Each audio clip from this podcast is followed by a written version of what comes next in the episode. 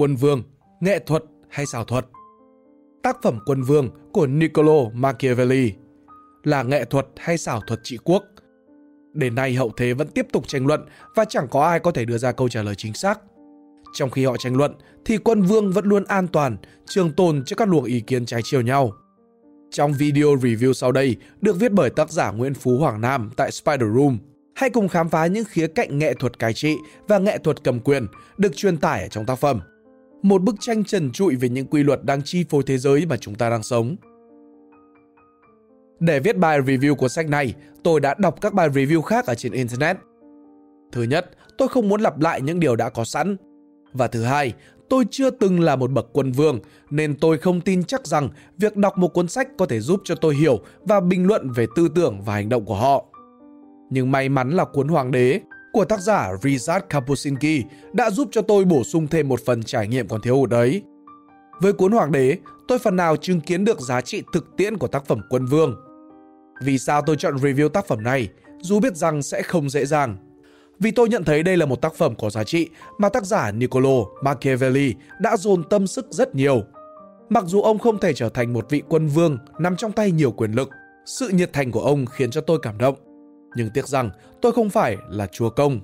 Lorenzo di Piero de Medici, người được ông dâng tặng sách, nhưng cuối cùng Machiavelli dù tài năng song lại không được trọng dụng và dù được quý mến song lại không được thú dụng. Việc ông lại được nhiều người quý trọng hẳn đã khiến cho dòng họ Medici giao cho ông việc này. Vì một nhà văn có tuổi nhận xét, một chính khách có năng lực mà phải ngồi chơi sơi nước thì chẳng khác nào con cá voi lớn. Nó sẽ ra sức lật úp chiếc thuyền, trừ phi người ta quẳng cho nó một cái thùng rỗng để nó chơi đùa.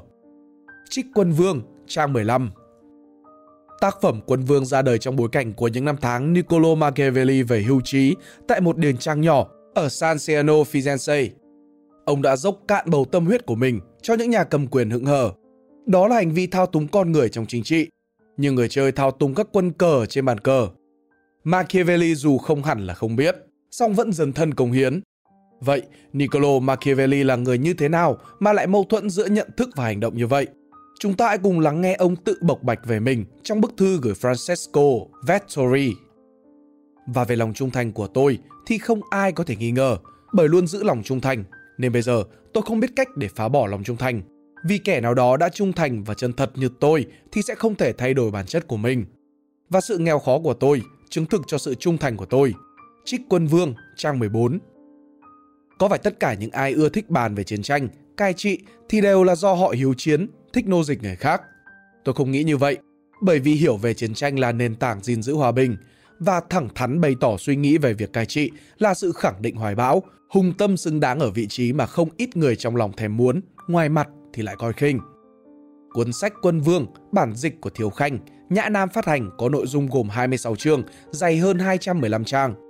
Dung lượng khiêm tốn đó thể hiện những điều tác giả bày tỏ rất cô động, thiên về các lý thuyết, phương hướng và chỉ bổ sung thêm các dẫn chứng thực sự hữu ích, thay vì lối kể chuyện truyền cảm hứng dài dòng. Dĩ nhiên đây không phải là cuốn sách để chúng ta áp dụng các kỹ thuật đọc lướt và cũng không phải là cuốn sách đọc một lần là hiểu. Nếu từng đọc các cuốn sách về đề tài chiến lược, chính trị và nghệ thuật chiến tranh như là Binh pháp Tôn Tử và Ngũ Luân Thư, bạn đọc có thể nhận thấy cuốn sách này không phải dành cho tất cả mọi người và không phải mọi người đều có nhu cầu tìm đọc. Bởi vậy, tác phẩm Quân Vương ngay từ khi được viết ra đã có sứ mệnh là phục sự các bậc vương tướng trong quá khứ và các thủ lĩnh trong hiện tại, hiện thực hóa giấc mộng cai trị và bành trướng quyền lực. Tôi đón nhận tác phẩm này ở cả hai phương diện là nghệ thuật và xảo thuật để cùng lúc thấy cả vẻ đẹp và sự ám muội ở bên trong. Một Tượng đài quân vương và nghệ thuật Vì bản tính của con người là có trách nhiệm với những lợi ích họ trao đi cũng nhiều như với những gì họ nhận về. Vì vậy, nếu cân nhắc kỹ mọi điều thì một vị minh quân sẽ không khó để giữ gìn cho ba tánh một lòng trung thủy với mình. Nếu như ông không thiếu sót trong việc hỗ trợ và bảo vệ họ, Trích Quân Vương trang 79. Nghệ thuật cai trị của cuốn sách Quân Vương là khiến cho thần dân khao khát bị trị. Vì sao lại như vậy? Machiavelli tỏ ra rằng con người ích kỷ và khao khát những cái lợi ích trước hết là dành cho chính bản thân nên sẽ không ai tự nguyện đứng ra gánh vác những trọng trách lớn lao hay là những vị trí nguy hiểm. Thường dân thì chỉ muốn ấm no, sinh con đẻ cái, dựng vợ gả chồng cho con cái, sống sung túc khi về già và chết thì được chôn cất tử tế với nghi lễ đàng hoàng. Cũng có một số người luôn muốn mở mang hiểu biết và khao khát vươn lên, nhưng họ hoặc là không đủ tài năng, hoặc là không đủ can đảm, nên cuối cùng sẽ chỉ dừng lại ở việc đánh chiếm các thành trì của ý tưởng. Một đấng quân vương phải giải quyết các vấn đề lớn lao mà người khác không muốn giải quyết, hỗ trợ và bảo vệ. Bằng sự hỗ trợ đúng lúc, đúng cách, đúng người, vị quân vương xây những tòa tháp ngà cho giới tri thức, ban phát ruộng đồng cho nông dân, tạo ra công việc cho thợ thủ công và thổi làn gió mát cho cánh buồm của những thương nhân. Vị minh chủ này tạo nên tất cả, gắn kết các đầu mối để chúng vận hành trơn tru và khiến cho thần dân cảm thấy hạnh phúc khi mình là một phần của guồng máy. Nếu không có một bậc quân vương dẫn đầu, rất có thể họ chỉ là những nhóm người manh mún, yếu đuối sống lay lắt qua ngày để đi cướp hoặc là bị cướp. Vị quân vương không chối từ việc cầm gươm nếu như là thời cuộc đòi hỏi. Vì minh chủ là kẻ luôn phòng bị trong thời bình và làm việc không biết mệt mỏi khi người khác đang cảm thấy mệt mỏi.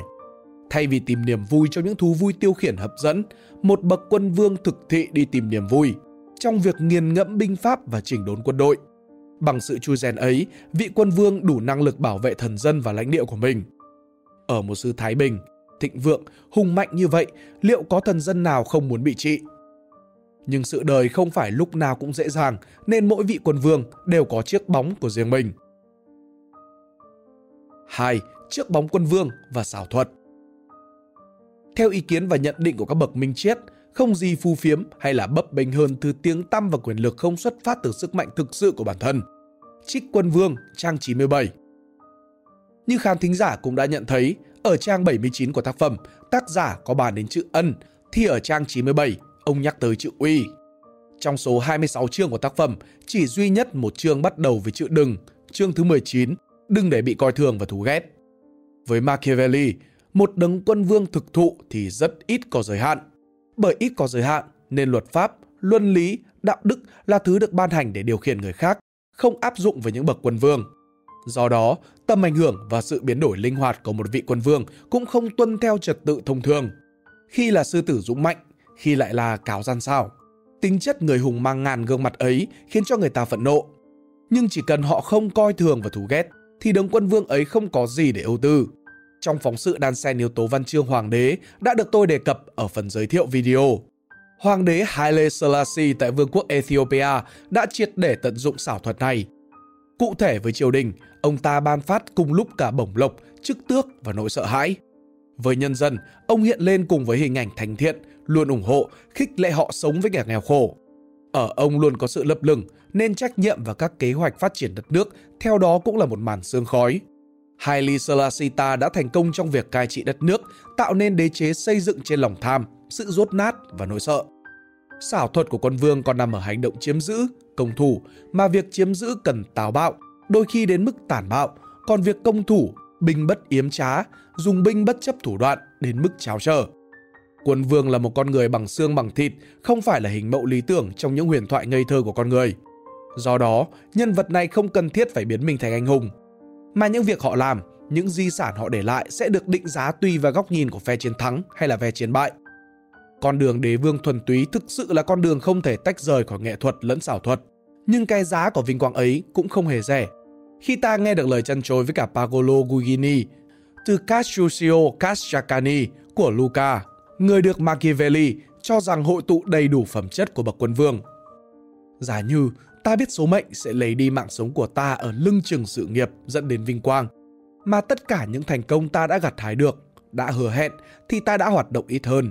Và ta đã để lại cho cậu một nước nhỏ hơn, song ít kẻ thù và hiểm họa hơn. Vì đáng lẽ ra, ta nên bằng lòng với địa vị thống đốc Luca và Pistoia mà thôi. Trích quân vương, trang 207 Ở tột đỉnh của vinh quang và quyền lực, con người hùng mạnh ấy cuối cùng cũng phải nhắc lại tâm sự của không biết bao nhiêu thế hệ chiến tướng, vương tử, hoàng đế nguyên soái trước đây. Đó là những lời từ tận đáy lòng, mở đầu bằng đáng lẽ và giả như, khép lại với sự yên lặng mãi mãi khi cát bụi trở về với cát bụi. Vậy, liệu có tồn tại sự khác biệt trong đường lối cai trị của phương Tây và phương Đông? Tác phẩm Quân Vương liệu có phải là đại diện cho sự cai trị thuần túy không hề quan tâm đến nhân nghĩa? Con người vốn dĩ thưởng thích so sánh hiện thực và lý tưởng, trong khi hiện thực thì không phải lúc nào cũng hoàn hảo và lý tưởng thì không phải lúc nào cũng thiết thực. Tôi nghĩ rằng sự khác biệt của thuật cai trị sẽ phụ thuộc vào từng cá nhân, từng bối cảnh.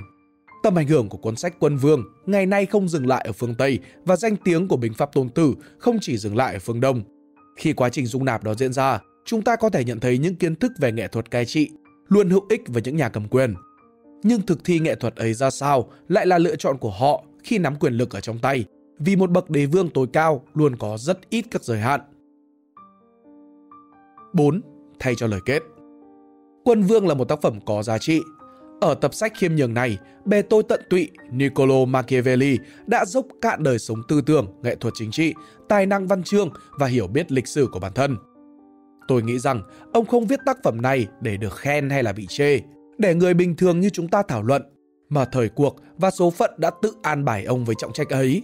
Một trọng trách rất vĩ đại, trao truyền tri thức đến các bậc quân vương từ thế hệ này sang thế hệ khác để họ sáng tỏ đạo của bậc minh quân như chính ông từng kết luận. Vì thế, thần kết luận rằng số mệnh sẽ không ngừng thay đổi, nhưng bản tính con người thì khó rời. Chừng nào hai cái đó thống nhất với nhau thì người ta thành công, nếu không thì người ta thất bại. Nếu các bạn thích bài viết này, hãy like và share để ủng hộ chúng mình. Đừng quên bấm nút subscribe và nút chuông bên cạnh để không bỏ lỡ video nào bọn mình ra trong tương lai. Cảm ơn các bạn đã lắng nghe. Đây là Spider Room Books, còn mình là Pink Dot. See ya!